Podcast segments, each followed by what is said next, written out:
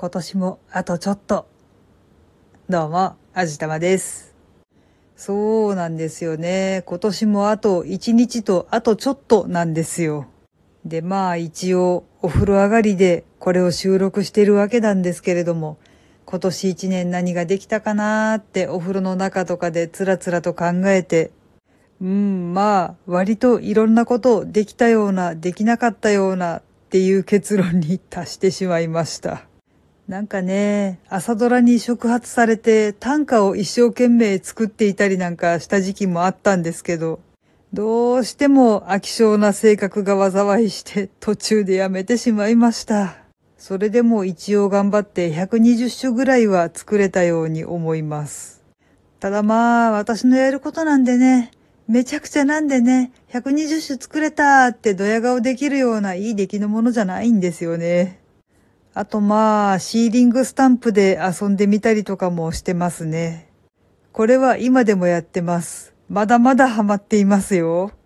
ただこれが何の役に立つのかって言われると、役には立たないのかもしれない。とりあえず押すのが楽しいのと、色味が綺麗だなっていうのと、ろうそくの上にかざしたスプーンの上でワックスが溶けていくのをじーっと眺めているのが何とも癒される時間だなっていうのと、まあそんな感じですよね。うん、あんまり身にはなっていないのかもしれないけど、とりあえず楽しいので、そう、楽しくて嬉しくて幸せだったらそれでいいって思っています。短歌の中には一応自信作だって、一種や二種ぐらいはあるわけだし、シーリングスタンプだって気泡が入ってないだとか、真ん中に綺麗に押せているだとか、シワが寄っていないだとか、とにかくもう会心の一個っていうのとかがあるわけなんで、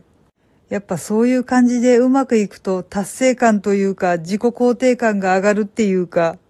それはそれでいいんじゃないだろうかと思っています。まあちょっと残りよんかげつぐらいのところで肩を痛めてしまって現在進行形で痛くて苦しんでいるわけなんですけど、これはもう誰のせいでも何のせいでもないので、もうしょうがねえとかって思っています。もうこればっかりは日にち薬です。ゆっくりリハビリしながら確実に治していこうと思っております。まあ、こんな感じになっております。あんまり振り返りにはなっていない気がしますが、これが私、あじたまのこのいちねんの行動となっております。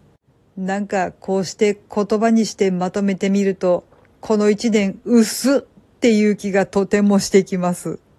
まあ、私がやったことだからもうしょうがないんですけどね。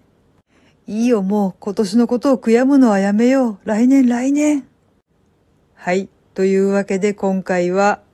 このいちねんの振り返り的なお話でした。聞いてくださってありがとうございます。